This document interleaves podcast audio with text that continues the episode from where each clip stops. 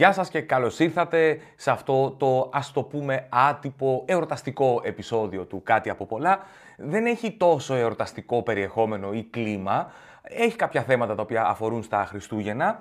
Έχει και το θέμα όπου είναι το δικό σας θέμα, γιατί μου στείλατε άπειρα ε, χάλια δώρα που έχετε λάβει κατά καιρούς και νομίζω θα είναι και το highlight του επεισοδίου. Πραγματικά κάποια από αυτά δεν τα περίμενα. Κλείνει η παρένθεση. Σε κάθε περίπτωση, καλώς ήρθατε στο κάτι από πολλά, το οποίο βγαίνει σε μια εορταστική περίοδο. Σε αυτό το επεισόδιο θα μιλήσουμε για χριστουγεννιάτικες γιορτές σχολείων, για τα δύο χειρότερα χριστουγεννιάτικα τραγούδια που έχουν γραφτεί ποτέ. Είναι και άλλα στη λίστα που ανακάλυψα του Rolling Stone με τα χειρότερα χριστουγεννιάτικα τραγούδια όλων των εποχών. Είχε διάφορα, αλλά πραγματικά αυτά τα δύο δεν πάει ο νους σας με ποιο τρόπο είναι τόσο χάλια. Μπορείς να πεις ένα τραγούδι είναι χάλια γιατί η μελωδία του είναι νιανιά. Ο τραγουδιστής είναι παράφωνος. Ή η τραγουδίστρια χάνει νότες. Ο τρόπος που αυτά τα δύο τραγούδια είναι χάλια πραγματικά είναι εντελώς απροσδόκητος. Επίσης θα σχολιάσω αυτό το comeback που κάνουν τα πλαστικά καλαμάκια. Γιατί περί comeback πρόκειται και κανείς δεν έχει πει επίσημα ότι ξέρετε κάτι εντάξει ξανάρθανε και θέλω κάποιος να μας διαφωτίσει. Και έκανα μια μικρή έρευνα. Και φυσικά υπάρχει αυτή η καταπληκτική ενότητα με τα χειρότερα δώρα που έχετε λάβει ποτέ. Παιδιά, το έβαλα στο Instagram και μου ήρθαν απίστευτες απαντήσεις. Δηλαδή, πραγματικά νιώθω την ανάγκη, ειδικά κάποιους, να τους βρω και να τους κάνω αγκαλιά με αυτά τα χάλια δώρα που τους έχουν πάρει. Αλλά πριν ξεκινήσω με τα θέματα του επεισοδίου, όπως πάντα ένα μικρό update σχετικά με τις παραστάσεις. Λοιπόν, τα επόμενα live ραντεβού είναι 20 Ιανουαρίου στο Μέγαρο Μουσικής Αθηνών. Πριν τις 20 που είναι η παράσταση στην Αθήνα, στις 14 του μήνα θα είμαι στο Λονδίνο και αυτή ουσιαστικά είναι και η πρώτη παράσταση της Ευρωπαϊκής Περιοδίας που θα κάνω και ξεκινάει αμέσως μετά. Όλα αυτά τα βλέπετε και αναλυτικά στο site μου. Και πάμε στο επεισόδιο. Κυρίες και κύριοι, καλώς ήρθατε στο Κάτι από πολλά. Θα ξεκινήσω με τα τραγούδια. Γιατί νιώθω ότι στην εισαγωγή ανέβασα τις προσδοκίες σας και δημιούργησα ένα suspense και πραγματικά δεν θέλω να το καθυστερήσω άλλο. Λοιπόν, βρήκα μία λίστα του περιοδικού Rolling Stone με τα χειρότερα χριστουγεννιάτικα τραγούδια. Γενικά υπήρχαν κάποια τραγούδια που στοιχουργικά ήταν λίγο περίεργα ή μπήκαν στη λίστα γιατί το βίντεο κλιπ ήταν χάλια. Γενικά υπήρχαν πάρα πολλοί λόγοι που κάποια τραγούδια μπήκαν σε αυτή τη λίστα. Όμως, δύο από αυτά ξεχωρίζουν για το πόσο, δεν ξέρω αν η σωστή λέξη είναι χάλια. Ας πούμε ότι ευγενικά το θέτουμε λέγοντας τα χάλια. Λοιπόν, μπαίνω στο ψητό. Το πρώτο τραγούδι είναι ένα τραγούδι που έχουν γράψει η Elmo and Patsy και λέγεται, θα το πάω κατευθείαν στα ελληνικά παιδιά, για να μην έχουμε, ξέρεις, λέω και μεταφράζω. Ο τίτλος του τραγουδιού είναι Τη γιαγιά την πάτησε ένας τάρανδος. Grandma got run over by a reindeer. Αλήθεια τώρα. Χριστουγεννιάτικο τραγούδι. Τη γιαγιά την πάτησε ένας τάρανδος. Χριστουγεννιάτικη κυκλοφορία. Ελάτε παιδιά. Έφερα ένα 45 να ακούσουμε τις γιορτές. Τέλεια! Τι λέει το τραγούδι; Ότι τη γιαγιά την πάτησε ένας τάρανδος. Αλλά είναι χριστουγεννιάτικο. Δεν την πάτησε ένα αυτοκίνητο, δεν την πάτησε ένα άλογο. Όχι, την πάτησε ένας τάρανδος.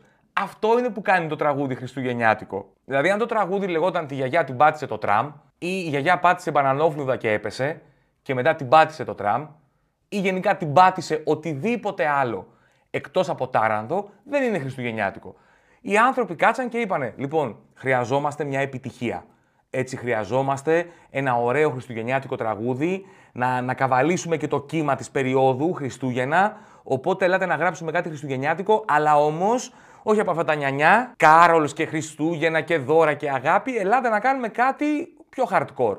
Να είναι και λίγο σπλατεριά. Και το βρήκαν το τραγούδι και είπαν, παιδιά, κοιτάξτε όμως, βάλτε ένα τάρανδο μέσα, γιατί αλλιώς πώς θα είναι Χριστουγεννιάτικο. Η στίχη του τραγουδιού δε είναι αριστουργηματική. Πρέπει να πω βέβαια ότι το τραγούδι και το βίντεο έχει μια χιουμοριστική διάθεση, εμφανέστατη. Αλλά και πάλι, αυτό το αντιλαμβάνεσαι όταν δεις το βίντεο κλιπ. Αν το ακούσεις να παίζεις στο ραδιόφωνο, ε, σίγουρα δεν πιάνεις το κλείσιμο του ματιού ή την ηρωνία. ή τέλος πάντων θέλει μια προσπάθεια παραπάνω. Δηλαδή δεν είναι ένα τραγούδι που μπορεί κάποιος να το παίξει στο ραδιόφωνο. Χρόνια πολλά σε όλους. Καλά Χριστούγεννα. Θα κλείσουμε την εκπομπή μας με το τραγούδι Τη γιαγιά την πάτησε ένας τάραντος. Δεν σώζεται από πουθενά. Ξεκινάει και κατευθείαν μπαίνει στο ψητό. Τη γιαγιά την πάτησε ένας τάραντος. Πήγαινε σπίτι, από το δικό μας σπίτι, παραμονή Χριστουγέννων και μπορείς να πεις ότι δεν υπάρχει Αγιος Βασίλης στην πραγματικότητα, αλλά εγώ και ο παππούς πιστεύουμε ότι υπάρχει. Μετά αρχίζει και επιτίθεται στη γιαγιά. Λέει, έπινε πολύ eggnog.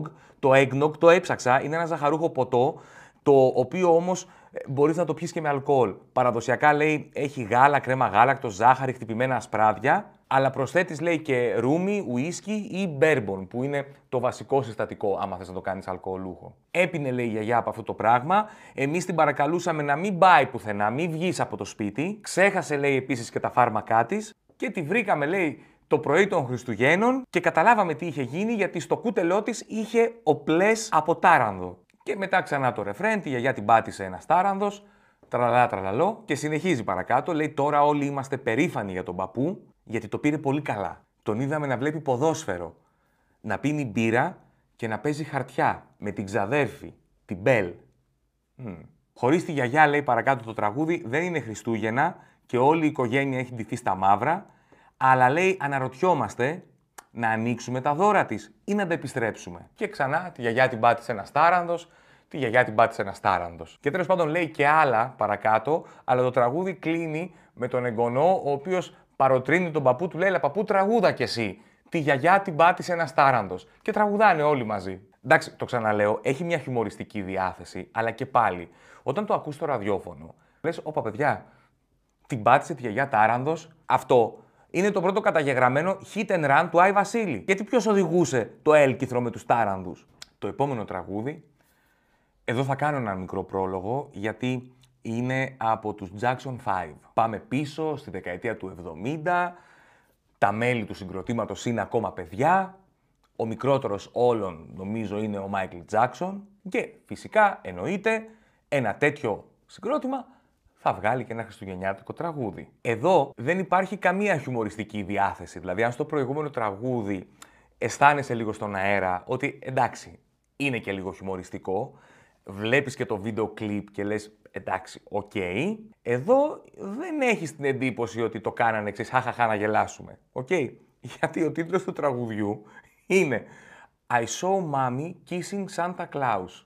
Είδα τη μαμά να φιλάει τον Άι Βασίλη. Και το τραγούδι ξεκινάει με έναν πολύ χριστουγεννιάτικο τρόπο. Δηλαδή, χωρίς μουσική, απλά μιλώντας, ακούγεται ο Μάικλ Jackson που λέει Merry Christmas and Happy New Year. This is Michael Jackson and the Jackson 5 wishing a happy holiday to all Motown fans. Και μπαίνει κατευθείαν και αυτό το τραγούδι στο ψητό. Δεν χτίζει, ξεκινάει και λέει Wow, Mommy's kissing Santa Claus. Λέει το τραγούδι, είδα τη μαμά να φυλάει τον Άγιο Βασίλη κάτω από τον γκί. Εκείνη δεν με είδε, νόμιζε ότι είμαι στο κρεβάτι μου, κάτω από τις κουβέρτες. Και αν μέχρι εδώ το τραγούδι είναι ένα τριχιαστικό, παρακάτω χειροτερεύει. Στον επόμενο στίχο λέει Μετά είδα τη μαμά να γαργαλάει τον Άι Βασίλη και συνεχίζει «Έρε τι γέλια θα κάναμε αν το έβλεπε και ο μπαμπάς». Μετά μπαίνουν τα υπόλοιπα μέλη της μπάντας και τραγουδάνε «Είδε τη μαμά να φιλάει τον Άι Βασίλη». Απαντάει ο Μάικλ Τζάξον «Είδα τη μαμά να φιλάει τον Άι Βασίλη». Σε περίπτωση λοιπόν που δεν το καταλάβαμε, ο Μάικλ είδε τη μαμά του να φιλάει τον Άι Βασίλη. Τέτοια χαρά παιδιά στο τραγούδι, αλλά όπως και να έχει, και τα δύο τραγούδια πήραν μία φιγούρα, τον Άγιο Βασίλη, και το ένα τον έκανε να πατάει τη γιαγιά και το άλλο να χαμουρεύεται με τη μαμά. Δηλαδή, αν μιλάμε ότι ήταν και το ίδιο βράδυ, πέρασε πολύ καλά ο Άι Βασίλης. Δηλαδή, ρε παιδί μου, γιόλαρε. Πέρασε με κόκκινο, πάτησε μια γριά με το έλκυθρο, πήγε στο σπίτι, φασώθηκε με τη μάνα του Μάικλ Τζάξον και τι σου μένει από όλο αυτό; Καλά Χριστούγεννα. Τα οποία μόνο Χριστούγεννα δεν είναι. Γιατί φαντάζομαι ότι και εδώ έγινε η ίδια δουλειά. Δηλαδή θα μπορούσε το τραγούδι να είναι Είδα τη μαμά να φυλάει το γαλατά. Κίνα τα χρόνια. Είδα τη μαμά να φυλάει τον ταχυδρόμο. Το γείτονα. Τον ξάδερφο του μπαμπά. Οποιονδήποτε. Αλλά σου λέει να σας πω κάτι, αφού θα το βγάλουμε τώρα το single και είναι κοντά στις γιορτές, παιδιά, ας το κάνουμε χριστουγεννιάτικο. Να βάλουμε τη μαμά να χαμουρεύεται με τον Άι Βασίλη. Να τον γαργαλάει κάτω από τον γκί. Σε αυτό το θέμα θα μιλήσω ως πατέρας αλλά και ως άνθρωπος. Γιατί το ένα δεν μπορεί να αφήσει το άλλο απ' έξω. Εντάξει, όσο και αν προσπαθείς. Και θέλω να σας μιλήσω για τις χριστουγεννιάτικες γιορτές σχολείων. Πρώτα απ' όλα, καμαρώνω το παιδί μου, καμαρώνω τα παιδιά των άλλων γονιών, συγκινούμε που βλέπω παιδάκια να ανεβαίνουν στη σκηνή. Ξέρετε κάτι, θέλει θάρρος αυτό. Βλέπω δηλαδή πώς ανεβαίνουν τα παιδάκια, χαλαρά, και σκέφτομαι εμένα που ακόμα έχω άγχος πριν ανέβω στη σκηνή. Και αυτά ανεβαίνουν. Άλλες συνθήκες, άλλοι λόγοι, οκ, αλλά το σθένος είναι σθένος. Το αναγνωρίζω. Αναγνωρίζω επίσης την προσπάθεια που κάνουν οι δάσκαλοι, οι δασκάλες να στήσουν αυτές τις γιορτές. Όλοι οι συντελεστές του σχολείου, την προσπάθεια, την οργάνωση, όλοι. Χαίρομαι, καμαρώνω, συγκινούμαι ενίοτε. Ναι, δεν είμαι από πέτρα. Και νομίζω ότι μέχρι τώρα έχετε καταλάβει ότι έρχεται και ένα αλλά. Πολύ σωστά μαντέψατε. Γιατί αυτό που θέλω να πω είναι ότι εάν αυτές οι γιορτές διαρκούν πάνω από 30 με 40 λεπτά, υποφέρω πραγματικά. Γιατί πρέπει να είμαστε ειλικρινείς. Όλοι πάμε για να δούμε το δικό μας παιδί. Τα χαίρεσαι και τα άλλα, αλλά περιμένεις αυτά τα 2-3 λεπτά που θα βγει το δικό σου το παιδί στη σκηνή, μόνο και μόνο για να πεις Εντάξει, ο δικός μας ήταν καλός. Οι άλλοι, εντάξει, καλή κι αυτή. Ο δικός μας φαίνεται όμως, το είχε. Είχε μια άνεση. Όλοι μέσα στην αίθουσα, όταν βλέπουν το παιδί τους, λένε το ίδιο πράγμα ακριβώς. Ο δικός μας όμως ήταν αλλιώς. Ναι, η δικιά μας καμία σχέση με τους άλλους. Ενώ συνολικά κανένα παιδάκι δεν είναι καλό. Δεν υπάρχει κανένας σπουδαίος ηθοποιός ερμηνευτής ο οποίος να έχει δηλώσει ότι ξεκίνησα την καριέρα μου παίζοντας το ρόλο του Ιωσήφ στην πρώτη δημοτικού. Εκεί με πρόσεξαν κυνηγοί ταλέντων, γιατί οι κυνηγοί ταλέντων ξεκινάνε πρώτα από τις γιορτές σχολείων. Μαθαίνουν πού έχει γιορτή σχολείου και πάνε και βλέπουν. Αλ Πατσίνο, Ρόμπερτ Ντε Νίρο, όλα τα μεγάλα ονόματα, Μέριλ Στριπ έχουν δώσει ερμηνείες ζωής στην πρώτη δημοτικού. Η πρώτη φορά που ο Ρόμπερτ Ντε Νίρο είπε την ατάκα Are you talking to me; ήταν ως Ιωσήφ στους μάγους που του είπανε φέραμε τα δώρα και είπε Are you talking to me? Προσπαθούν, ναι, OK. Okay. Αλλά δεν μπορείς να φύγεις από τη γιορτή του σχολείου και να πεις Wow, τι υπερθέαμα είδα, σε καμιά περίπτωση. Και τέλος πάντων, εάν αυτό κάπως παλεύεται, παιδιά, αυτό που δεν παλεύεται είναι όταν τα βάζουν να τραγουδήσουν όλα μαζί. Γιατί το καθένα ξεχωριστά πιάνει μια συχνότητα που σκέψου να έχεις 30 παιδάκια μαζί. Γιατί ένα παιδάκι μόνο του, όσο παράφωνο και να είναι, είναι γλυκό. 30 παιδάκια παράφωνα μαζί είναι φιάλτης. Γι' αυτό σας λέω, μέχρι 30-40 λεπτά. Τόσο, δεν μπορεί να είναι παραπάνω. Μην μου κάνεις υπερπαραγωγή 90 λεπτά, γιατί πραγματικά το ξαναλέω, είναι γλυκό, αλλά είμαστε εκεί για αυτά τα 3 λεπτά που θα δούμε το παιδί μας. Άντε και τον κολλητό του. Και εννοείται, έχει πάρα πολύ πλάκα γιατί οι γονείς μετά ξέρεις, αυτοί που είναι λίγο πιο κοντά και επικοινωνούν λίγο καλύτερα, πάντα έχουν κάποια μικρή ένσταση για το cast. Σου λέει τώρα γιατί έπαιξε πρωταγωνιστικό ρόλο αυτός. Ο δικός μας τα λέει καλύτερα και έχει και τη φάτσα. Πόσες λέξεις είπε αυτό; Το δικό μας είπε δύο λέξεις λιγότερες. Γιατί; Το καλύτερο που έχω δει ήταν σε μια παράσταση που λείπανε παιδάκια. Δεν τους βγαίναν, ρε παιδί μου, ο αριθμός της τάξης για να στηθεί η παράσταση και κάποια είχαν δύο ρόλους. Και υπήρχε ένα παιδάκι που έπαιζε το ρόλο του Ιωσήφ και έπαιζε και ένα γαϊδουράκι. Και το παιδί έτρεχε εκτός σκηνής, άλλαζε, έμπαινε, ξαναέβγαινε, ξαναάλλαζε και συνέχιζε. Και είναι φυσικό γιατί ήταν παιδάκι.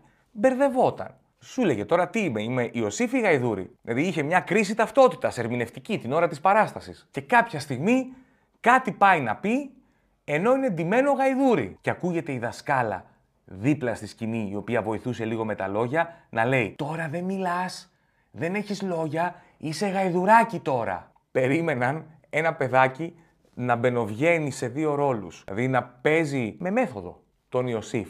Και παντομήμα το γαϊδουράκι. Μιλάμε ότι αυτό είναι 10 χρόνια σπουδές τουλάχιστον, έτσι. Εννοείται ότι έχει μια γλύκα όλο αυτό όταν πας και βλέπεις το παιδί σου και γενικά όλη αυτή η προσπάθεια είναι πάρα πολύ ωραία. Αλλά, ξέρετε κάτι, όταν αποστασιοποιηθείς και αρχίζεις και το βλέπεις ως ένα έργο, αρχίζεις βλέπεις λεπτομέρειες που έχουν πάρα πολύ πλάκα. Πρώτα απ' όλα το κάθε παιδάκι κάνει το δικό του. Ειδικά όταν είναι όλα μαζί στη σκηνή, το ένα χαιρετάει, το άλλο κοιτάει αλλού, το άλλο σκαλίζει τη μύτη του, κάποιο πειράζει το διπλανό. Δίνω όμως τρελό credit. Οι δάσκαλοι και οι δασκάλες αυτό πρέπει να το κάνουν 3-4 φορές το χρόνο. 28η, 25η, Πολυτεχνείο, Χριστούγεννα, Πάσχα και η αποχαιρετιστήρια γιορτή το καλοκαίρι. Και το λέω αυτό απ' τη μία γιατί θέλω να δώσω τα εύσημα στους δασκάλους και τις δασκάλες. Απ' την άλλη, όμως, θέλω και την κατανόησή σας, γιατί σκεφτείτε, ως γονιός, αυτές τις παραστάσεις πρέπει να τις δω εγώ. Μιλάμε για 5 παραστάσεις το χρόνο τουλάχιστον. Το δημοτικό είναι 6 χρόνια. 5-6-30. Από μία ώρα η κάθε παράσταση είναι 30 ώρες. Και το καλύτερο σας το άφησα για το τέλος. Με ποιους νομίζετε ότι τα παιδάκια κάνουν πρόβες; Δεν κάνουν μόνο στο σχολείο. Ποιος αναλαμβάνει να δουλέψει μαζί τους στο σπίτι; Τα λόγια, την ερμηνεία. Δηλαδή, καμιά φορά αυτό που βλέπεις στη σκηνή δεν είναι η σκηνοθεσία του σχολείου, είναι και η άποψη του κάθε γονιού για το πώς πρέπει να παίξει το παιδί. Δηλαδή, όταν προβάρω με το γιο μου τα λόγια, αισθάνομαι, ρε παιδί μου, μερικές φορές σαν σπουδαίος σκηνοθέτης θεάτρου, που ρε παιδί μου το αποτέλεσμα δεν συναντάει τις προσδοκίες του. Του λέω πάμε ξανά. Όχι. Θέλω να τονίσεις αυτή τη λέξη. Θέλω να δώσεις έμφαση στο νόημα. Και ο άλλος απλά με κοιτάει, τα μάθα τα λόγια. Να πάμε να παίξω τώρα; Τάπα. Εντάξει. Και αυτό εμείς πρέπει να πάμε να το παρακολουθήσουμε συνολικά 30 ώρες μόνο στο δημοτικό, επί 20-30 παιδάκια, 40 πόσα είναι κάθε φορά. Το μόνο μέχρι χριστουγεννιάτικο θέμα που έχω στο επεισόδιο αφορά στα καλαμάκια. Γιατί ναι μεν έγινε αυτό το οριακό takeover, ας πούμε, με χάρτινα καλαμάκια, αλλά ξαφνικά άρχισαν να επιστρέφουν τα πλαστικά. Εντάξει, υπήρχαν καταστήματα που είχαν στόκ από πλαστικά και δίνανε, αλλά πλέον περίμενες ότι εντάξει, θα πάω να πάρω καφέ και θα μου δώσουν χάρτινο. Ουσιαστικά αρκετοί είχαν λοκάρει ποια μαγαζιά έχουν ακόμα πλαστικά και πηγαίναν εκεί. Αλλά βγήκαν κάποιες έρευνες κάποια στιγμή που παιδιά ήταν καταπέλτης για τα χάρτινα καλαμάκια. Είναι λέει τοξικά. Έχουν χημικά επικίνδυνα για την υγεία. Τα χάρτινα καλαμάκια βλάπτουν τη σωματική υγεία. Γιατί για την ψυχική το ξέραμε ότι τη βλάπτουν. Δηλαδή, αυτοί που πίνουν κρύο καφέ είχαν αρχίσει να έχουν στρες, όχι από τον καφέ, να προλάβουν να πιούν τον καφέ πριν παπαριάσει το χάρτινο καλαμάκι. Πριν αρχίσει να πλαγιάζει σαν τον πρίγο της πίζας, μέχρι που θα καταρρεύσει. Δηλαδή, όλοι είχαν νεύρα όχι από τον καφέ, από αυτό το στρες. Αλλά είχε πλάκα όλο αυτό το διάστημα, γιατί καταλάβαινες, εάν σε συμπαθεί αυτός που σου φτιάχνει τον καφέ. Γιατί αν σε συμπαθούσε, σου έλεγε, μισό μην πάρεις από αυτά, θα σου δώσω εγώ ένα πλαστικό και σου κλείνε και το μάτι.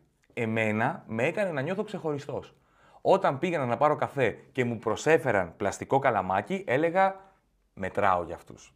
Με συμπαθούν. Θα έρθω και αύριο.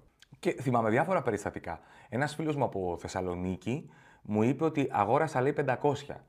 Όταν είχαν εξαφανιστεί όλα τα πλαστικά, σταμάτησα σε ένα βενζινάδικο, πήρα καφέ και μου έδωσε πλαστικό καλαμάκι. Και λέω: Πού το βρήκες, μου λέει: Έχω στόκ. Λέει πόσα, 500. Τα πουλάς, ναι, φέρτα είχε ο τύπος στο πόρκο μπαγκάζ 500 πλαστικά καλαμάκια. Κάποιος άλλος τα έπλαινε. Το καλύτερο μου το έχει πει ένας φίλος που είχε πλαστικά καλαμάκια στο σπίτι του και με το που ανακοινώθηκε η απαγόρευση ότι αντικαθίσταται πλέον με χάρτινα, πήγε η γυναίκα του και τα πέταξε όλα τα πλαστικά καλαμάκια. Και της λέει: Γιατί τα πέταξες, λέει: Μα απαγορεύτηκαν. Ναι, λέει: Σταδιακά.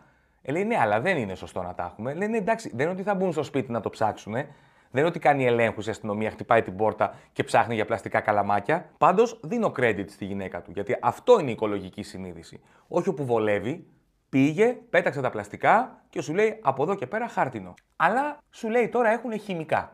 Είναι επικίνδυνα για την υγεία. Και μοιραία επιστρέφουν τα πλαστικά καλαμάκια. Διάβαζα στα social κανένα δυο τύπους που έτυχε να ακολουθώ, που το γράψανε και από κάτω μιλάμε, αισθανόσουν ότι τέλειωσε υπό το απαγόρευση από τα σχόλια που έγραφαν. Αμήν, τέλεια, επιτέλους, τι δύσκολη περίοδος. Λίγο έλειψε να γιορτάζουμε κιόλας την απελευθέρωση από τα χάρτινα καλαμάκια. Κάτι τόσο μικρό, αλλά παιδιά ταρακούνησε, συζητήθηκε. Γιατί, ναι, είχες κάτι που σου έδινε συγκεκριμένο χρόνο αν ήθελες να πιεις τον καφέ. Δεν είχες την πολυτέλεια να κάθεσαι. Καταρχάς, δεν έπαιζε να ανακατέψεις τον καφέ. Γιατί επιτάχυνες τη διαδικασία του παπαριάσματος. Αλλά όμως, θέλω να πω το εξής επειδή πάντα πρέπει να βρίσκουμε τρόπους να πηγαίνουμε παρακάτω. Εάν επιστρέψουν τα καλαμάκια, δεν ξέρω πώς μπορούν να βγουν αυτά τα χημικά, αλλά ρε παιδί μου, επειδή το λέγαμε και στο προηγούμενο επεισόδιο που συζητάγαμε ότι όλα τα προϊόντα πια τα φτιάχνουν για να έχουν πρωτενη. Φτιάξτε καλαμάκια με πρωτενη. Πόσο τέλειο μυστικό μακροζωία θα ήταν αυτό. Να σου μένει στο στόμα το χαρτί, αλλά να έχει πρωτενη μέσα. Τα καλαμάκια εκεί να γράφουν. 23% πρωτεΐνη, 15% πρωτεΐνη. Να τελειώνει το καλαμάκι και να το τρως. Και να πετάγεται και ο γυμναστής και να σου λέει αν το τρως περπατώντας και κάνει 40 βήματα, έχεις ολοκληρώσει το τέλειο workout. Και πάμε στο θέμα όπου πρωταγωνιστές είστε εσείς και τα φοβερά μηνύματα που μου στείλατε και τα χειρότερα δώρα που σας έχουν κάνει, όπως τα μοιραστήκατε αρκετοί από εσάς. Ε, καταρχάς να πω ότι τα χειρότερα δώρα που λαμβάνουμε είναι διαχρονικά ένα αγαπημένο θέμα για μένα. Θεωρώ πάντα ότι το ενδιαφέρον δεν βρίσκεται στην επιτυχία, δεν βρίσκεται εκεί που ο άλλος το κάρφωσε με το δώρο που σου πήρε, αλλά εκεί που έκανε το πιο τρελό fail. Για να καταλάβετε, τα χειρότερα δώρα που μου έχουν κάνει ή έχουν κάνει στην οικογένειά μου πια, δεν τα πετάμε. Τα κρατάμε γιατί υπάρχει αυτή η διαστροφή ότι όταν έρθει αυτός ο οποίος μας πήρε αυτό το δώρο, ειδικά αν είναι κανένα διακοσμητικό, το βγάζουμε να το δει. Ότι δεν το πετάξαμε, οπότε θυμόμαστε ότι αυτή την αηδία μας την έφερε ο τάδε. Θα έρθει το Σάββατο. Βγάλει την να τη δει. Αυτό το pullover που ακόμη και αυτός που το φτιάξε αποκλείεται να το φορέσει, μας το έχει φέρει αυτός. Ωραία, θα έρθει την Κυριακή, θα το βάλω. Βέβαια, να σας πω υπεύθυνα ότι για μένα το πιο fail, τέλειο όμως δώρο, είναι αυτές οι κούπες που γράφουν στον καλύτερο μπαμπά του κόσμου ή στην καλύτερη μαμά του κόσμου. Γιατί δεν γίνεται να βγαίνουν πολλές τέτοιες κούπες, πρέπει να βγαίνει μία. Ένας είναι. Αν είναι ο καλύτερος του κόσμου, δεν γίνεται να υπάρχουν 5.000 τέτοιες κούπες, δεν γίνεται 5.000 άνθρωποι να είναι ο καλύτερος μπαμπάς του κόσμου, δεν το καταλαβαίνουμε. Είναι σαν να έχει η χώρα 8 πρωθυπουργούς. Δεν γίνεται κακό παράδειγμα. Αλλά λοιπόν, για να μην μακρηγορώ, πάμε να μπω στα δικά σας χειρότερα δώρα που σας έχουν κάνει. Λοιπόν, ξεκινάω. Τώρα κάποια ονόματα θα τα διαβάζω και όπως τα βλέπω στα social media, στο προφίλ σας όπως έχει γραφτεί. Λοιπόν, ο Κώστας. Μου έχουν πάρει λέει κουμπαρά ελληνικού ταμιευτηρίου. Εκείνη η κλασική μπλε μεταλλική που ήταν δωρεάν. Ο κουμπαράς του ταχυδρομικού ταμιευτηρίου είναι classic. Οι παλαιότεροι το ξέρετε σίγουρα και τους έδιναν προσπαθώντας να εμφυσίσουν στα παιδιά την αξία της αποταμίευσης. Α σου πω κάτι, Κώστα. Παίζει να τον είχαν σπίτι τους αυτό το κουμπάρα και να στον έφεραν. Να ήταν αχρησιμοποιητό χρόνια. Ή ακόμα χειρότερα, Κώστα, παίζει να βγάλαν τα λεφτά από το κουμπαρά και να είπαν να πάρουμε δώρο στον Κώστα ή να του πάμε το κουμπαρά δώρο και να κρατήσουμε τα λεφτά. Άσε που όταν σου φέρουν δώρο κουμπαρά, είναι σαν να σου λένε, φίλε, όχι μόνο δεν σου δίνουμε λεφτά, πρέπει να βάλεις μέσα λεφτά. Ο Άλεξ Κάις ή Καή λέει, μου έχουν φέρει δώρο τη βίβλο. Άλεξ, τι βίο διήγαγες μέχρι εκείνη τη στιγμή ώστε να σου φέρουν αυτό το δώρο; Τι είχες κάνει, αγόρι μου; Η Ελένη λέει μου έχουν φέρει δώρο εμφανώς χρησιμοποιημένα καλλιντικά. Ελένη, το δοκίμασαν για να δουν ότι είναι OK. Μπορεί να είναι από αυτά τα καλλιντικά που γράφουν απάνω ότι δεν έχουν δοκιμαστεί σε ζωντανό οργανισμό, δεν έχουν πειραχτεί ζώα για να φτιάξουμε αυτά τα καλλιντικά, γιατί υπάρχουν και αυτές οι εταιρείες. Οπότε σου είπε μην τα πάμε έτσι, ας τα δοκιμάσουμε εμείς. Best case σενάριο είναι αυτό. Ο Μπίλιο Τσιοκολάτο λέει: Μου έχουν φέρει οδοντόβρουτσα με Άγιο Βασίλη, η οποία ήταν μέσα σε χριστουγεννιάτικη κάλτσα. Οτιδήποτε είναι να μπει στο στόμα σου και το βάζεις πρώτα σε κάλτσα, ακόμη και αν αυτή η κάλτσα είναι διακοσμητική, είναι no go. Αλλά τουλάχιστον εσένα ήταν κυμπάριδε.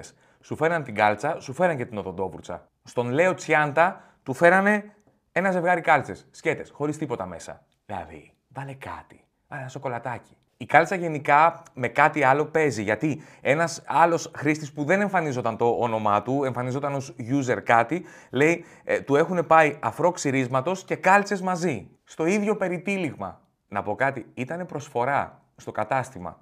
Η εταιρεία με κάλτσες έδινε δώρο τον αφρό ξυρίσματος. Ή η εταιρεία με τον αφρό ξυρίσματος έδινε δώρο κάλτσες. Και το είδαν και λένε, το καθένα από μόνο του δεν συνιστά καλό δώρο. Και τα δύο μαζί όμως είναι κάτι. Ο Θεοδόσης λέει: Μου έχουν φέρει δώρο βιβλίο μαθηματικών. και μετά ήρθαν και σε εξέτασαν. Ένας φίλος λέει εδώ ο Μάρκος, μου πήρε ένα παιχνίδι για το PlayStation 5. Εγώ δεν έχω PlayStation 5. Μου είπε ευκαιρία να πάρεις. Α σου πω κάτι, αυτός ο φίλος απλά θέλει να παίξει αυτό το παιχνίδι και δεν θέλει να πάρει αυτό στο PlayStation. Η Φέη γράφει ότι μου έχουν φέρει, λέει, δώρο, γνωρίζοντας πως ξέρω ότι ήταν δώρο κοινού γνωστού. Φέη, να τους το πας και εσύ δώρο και μετά να το πάνε σε εκείνον τον γνωστό σας. Και μετά ο γνωστός σας να το δώσει σε σένα. Και μετά εσύ σε εκείνους. Και εκείνοι σε εκείνον. Δηλαδή να, να, να θεσμοθετήσετε ότι η παρέα σας δεν θα ξαναγοράσει δώρο. Θα έχετε ένα δώρο και θα το δίνετε από χέρι σε χέρι. Είναι όπως το παγκόσμιο κύπελο. Θα πηγαίνει από τον ένα στον άλλον και αν κάποιος το κρατήσει τέσσερις φορές, το κρατάει δικό του. Εντάξει. Ο Δημήτρης λέει: Μου έχουν πάρει κινητό με κουμπάκια.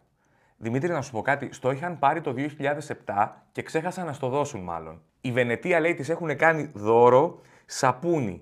Και γράφει με κεφαλαία σαπούνι ελιάς με θαυμαστικό. Λοιπόν, Βενετία, Αυτό που κάνει αυτό το σαπούνι δώρο είναι το ελιάς. Εντάξει, δηλαδή ένας σκέτο σαπούνι, ναι, δεν είναι δώρο, αλλά το σαπούνι ελιάς. Πες το κιόλας, είναι, ε, είναι ένα σαπούνι ελιάς. Κατάλαβε. Δηλαδή, να σου πούνε ένα σαπούνι, λες, κλάιν, είναι ένα σαπούνι. Ένα σαπούνι ελιάς. Κατάλαβες. Δηλαδή, αυτό είναι που τους έβαλε στο μυαλό ότι μπορούμε να το κάνουμε δώρο. Παρότι είναι. Ε, σου λέει θα το πάμε. Γιατί είναι ελιάς. Αλλά γενικά τα σαπούνια παίζουν ως δώρο. Η Αγάπη γράφει ότι της έχουν πάει δώρο αυτά τα στρογγυλά σαπουνάκια που τα βάζεις σε γεμάτη μπανιέρα και αφρίζουν. Αλλά λέει το περίεργο είναι ότι δεν έχω μπανιέρα στο σπίτι, αλλά ντουζιέρα. Και το άτομο που της το έκανε δώρο το ήξερε. Πιθανότατα αγάπη δεν ήξερε καν τι είναι αυτό που σου πήρε. Τα είδε έτσι χαριτωμένα και σου λέει: Ωραία είναι, θα της αρέσουν. Μυρίζουν και όμορφα. Η Άνιμα Λίμπερα μου έγραψε ότι μου πήραν δώρο φραπιέρα και δεν πίνω φραπέ. Να ξέρεις ότι δεν το πήραν σε σένα, σε αυτούς το πήραν. Για να τους φτιάχνεις φραπέ όταν θα έρχονται σπίτι σου. Ο Τζόρτζ λέει ότι του έχουν πάρει δώρο παντόφλες έτσι, και τη συγχαίρομαι ως δώρο. Ε, ναι, αλλά ξέρεις κάτι, είναι πάντα μια εύκολη λύση. Οι παντόφλες και οι καλτσοπαντόφλε είναι το δώρο για αυτούς που δεν ξέρεις τι να τους πάρεις. Δηλαδή, λες, ο τάδε, εσύ δεν ξέρω τι του αρέσει. Γενικά δεν τον ξέρω πάρα πολύ καλά. Τι τύπος είναι, τι... και πάρ του παντόφλες. Γιατί παντόφλες όλοι φοράνε. Αλλά όμως, αν θέλετε να πρωτοτυπήσετε, υπάρχει το δώρο που έχουν πάρει στον ε, Ζεμ Περίδης, αν το διαβάζω σωστά, που λέει είναι ηλεκτρικές παντόφλες. Δεν το ξέρω ότι υπάρχουν ηλεκτρικές παντόφλες. Είναι θερμενόμενε τέλος πάντων, έψαξα λίγο και είδα, υπάρχουν διάφορες κατηγορίες. Αυτές πρέπει να είναι set με το θερμενόμενο υπόστρωμα ή τη θερμενόμενη κουβέρτα. Που είναι, ρε παιδί μου, το σεξινες του συνταξιούχου. Όταν έχεις θερμενόμενο υπόστρωμα, το σεξ αλλάζει. Δεν πέφτεις στο κρεβάτι, το προγραμματίζεις, το ανάβεις λίγο να πάρει θερμοκρασία, να τραβήξει υγρασία. Ε, άμα φοράς και τις ηλεκτρικές παντοφλίτσες, Μιλάμε τώρα, βαράμε κορυφές. Η Μαριάννα γράφει κάλτσες. Δώρο κάλτσες. Έλεος λέει κάθε χρόνο τσιγκούνιδε όλοι. Κάλτσες. Λοιπόν, οι κάλτσες επίσης είναι ένα ουδέτερο δώρο. Είναι σαν το κασκόλ. Έτσι. Είναι στην ίδια κατηγορία. Δηλαδή λες τι να του πάρω, τι να τι πάρω, τι. Κάλτσες. Κάλτσες πήραμε και πέρυσι. Κασκόλ. Κασκόλ. Καλτσοπαντόβλες και του χρόνου κασκόλ. Όλα αυτά είναι μια ομάδα. Η Σταυρινάκη λέει είχα πάρει στη μαμά μου ένα βιβλίο για τα Χριστούγεννα και μου το έκανε δώρο γενεθλίων. Και ο συγγραφέας αναρωτιέται τώρα για ποιο λόγο δεν πουλάει το βιβλίο του πολύ. Η Νικάκη λέει: Μου έχουν πάρει σουτιέν σε λάθος νούμερο. Μεγαλύτερο. Θα ήθελε, γράφει σε παρένθεση. Το θέμα εσώρουχα για δώρο στην γυναίκα σου, στην κοπέλα σου, είναι ένα πονεμένο κεφάλαιο. Γιατί μπαίνεις μέσα στο μαγαζί και θες να δείξεις λίγο σίγουρος. Δηλαδή, άμα δεν ξέρεις ακριβώς το νούμερό της, είναι πρόβλημα. Γιατί δεν μπορείς να δείξεις κάτι σαν αναφορά, οπότε υποθέτεις λίγο έτσι με το μάτι. Αλλά ειδικά οι γυναίκες που δουλεύουν σε καταστήματα με γυναικεία εσώρουχα, φροντίζουν όταν μπαίνει άντρας να αγοράσει. Πάντα του βάζουν κάρτα αλλαγής. Το έχω συνειδητοποιήσει όσες φορές έχω πάει 100% σίγουρος ότι το έχω με το νούμερο Έχω μπει και λέω θέλω αυτό σε αυτό το νούμερο. Μου λένε αυτό είναι το νούμερό της, είστε σίγουρος; Λέω 100% ναι. Ε, να βάλουμε κάρτα αλλαγής; Λέω όχι, θα βάλουμε. Λέω μα θα βάλουμε. Δηλαδή, ακόμα και αν της πεις μη βάλεις, θα ρίξει κρυφά αυτή ένα χαρτάκι μέσα που θα γράφει Δεν σε ξέρω, αλλά είμαι σίγουρη ότι θα τη χρειαστείς αυτή την κάρτα αλλαγής. Με αγάπη η πολίτρια του καταστήματος. Ο Νικ λέει ότι του έχει πάρει δώρο μία φίλη του μία μπλούζα με στάμπα, λέει, το βιβλίο που είχε γράψει το αγόρι της. Σε έκανε outdoor. Σου είπε βάλει την μπλούζα και άρχισε να περπατάς στο δρόμο. Σε έκανε κινητή διαφήμιση. Η Αλεξία λέει ένα ξύλινο βαρύ σπαθί όταν ήμουν έξι. Ήθελα να το κάνουν να φανεί σαν ατύχημα. Σε εξάχρονο παίρνουν ένα σπαθί βαρύ οι γονείς. Ενδιαφέρον. Τουλάχιστον δεν σου πήραν δώρο μπρίζα με ρεύμα. Η Λόνικα γράφει ότι Είχαν πάρει σε όλους μεγάλη συσκευασία Ferrero Ροσέ και σε μένα σακουλάκι με σοκολατάκια υγείας. Εδώ ήταν ξεκάθαρα ένα ταξικό μήνυμα που ήθελαν να περάσουν. Γνώμη μου. Η Ειρήνη λέει το χειρότερο δώρο Χριστουγέννων ήταν μανταλάκια για τα ρούχα και σποράκια για τα πουλιά σε ένα παιχνίδι ανταλλαγής δώρων στη δουλειά. Να σου πω κάτι, αυτοί οι δύο που φέρανε για δώρο μανταλάκια ο ένας και ο άλλος τα σποράκια για τα πουλιά πρέπει να είναι οι δημοφιλέστεροι στην παρέα τους, έτσι. Δηλαδή τέτοιες ιδέες για δώρα. Ο Θείοντορ έχει γράψει μια ιστορία για μια θεία που ζούσε στο Λονδίνο. Το δώρο που του έφερε ήταν ένα στυλό από εκείνα με τις τέσσερις διαφορετικές μύτες, το θυμάστε. Άμα ο άνθρωπος είναι κυμπάρης, δεν τα λυπάται, ρε παιδί μου. Εκτός κι αν πίστευε, σου λέει μόνο εμείς τα έχουμε εδώ αυτά. Στην Ελλάδα δεν θα έχουν τέτοια μολύβια με τέσσερις μύτες. Τώρα, ένας λογαριασμός που ε, λέγεται Royal, δεν, δεν ξέρω αν είναι ο ή η, γράφει, λέει, χειρότερο δώρο την παρουσία τους. Εδώ με μπέρδεψε λίγο. Δηλαδή, τι. Ήρθαν, ας πούμε, μάτια χέρια και είπανε, σου φέραμε εμάς. Είμαστε το ωραιότερο δώρο, η ύπαρξή μας. Απόλαυσέ μας. Η αρετή λέει μου έχει πάρει κοκτέιλ Μάντλερ στον πρώτο μήνα γνωριμίας. Μα την Μπομβιβέρ. Ή αλκοολικός. Η Σοφία λέει: Το πρώτο μου αγόρι μου είχε πάρει για δώρο ένα δείγμα κολόνιας μαζί με ένα μπισκότο. Και Σοφία, είναι σαφές μετά από αυτό για ποιο λόγο αναφέρεις ότι είναι το πρώτο σου αγόρι. Not anymore. Η Μπέτη λέει: Μου έχουν κάνει δώρο μια ζωγραφιά και δεν ήταν παιδί αυτός που μου την έκανε. Ναι, αλλά ήταν παιδί στην ψυχή. Λογικά, αν σου ζητούσε ραντεβού, θα σε πήγαινε στην παιδική χαρά. Η Ελισάβετ λέει ένα βάζο που περιείχε μέσα αέρα. Λογικά, η Ελισάβετ είχε υπολογίσει ότι στο δρόμο μέχρι να έρθει σπίτι σου, θα είχε πετύχει κανένα κήπο που θα μπορούσε να ξεριζώσει και μερικά φυτά να τα βάλει μέσα, τι μου τάχα. Ε, είχε ξεράιλα η περιοχή. Και το τελευταίο είναι. Η Μαρίτα μου γράφει ηλεκτρική βούρτσα καθαρισμού μπάνιου.